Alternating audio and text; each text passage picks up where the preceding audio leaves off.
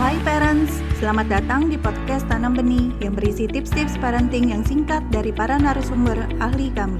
Untuk mendapatkan tips-tips terbaru kami, follow podcast Tanam Benih. Yuk kita dengarkan bersama. Ketika orang tua hendak berbicara dengan anaknya untuk menyampaikan masukan-masukan, itu diusahakan dengan menggunakan kalimat yang positif. Artinya adalah segala sesuatu yang ingin kita sampaikan pada anak itu hanya terfokus pada anak itu sendiri. Kita tidak membanding-bandingkan anak itu dengan orang lain.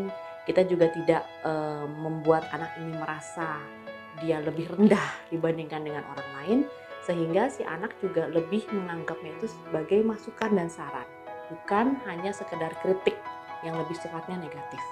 Kalimat yang bermakna positif itu bisa bentuknya seperti kalimat-kalimat yang justru membuat anak itu bangga terhadap dirinya sendiri. Kemudian juga kita bisa menyebutkan pencapaian dia sebelumnya. Sebelum akhirnya kita juga bisa menambahkan dan menyemangati anak itu untuk bisa lebih optimal lagi di hari ke depannya. Nah, biasanya kalimat-kalimat positif ini mungkin bisa saja berupa pujian-pujian, kemudian juga kita juga memberikan kalimat motivasi dibandingkan kita hanya sekedar memberikan kalimat yang bermakna negatif. Seperti misalnya kita membandingkan dia dengan teman yang lain atau kita membandingkan dia dengan saudara kandungnya.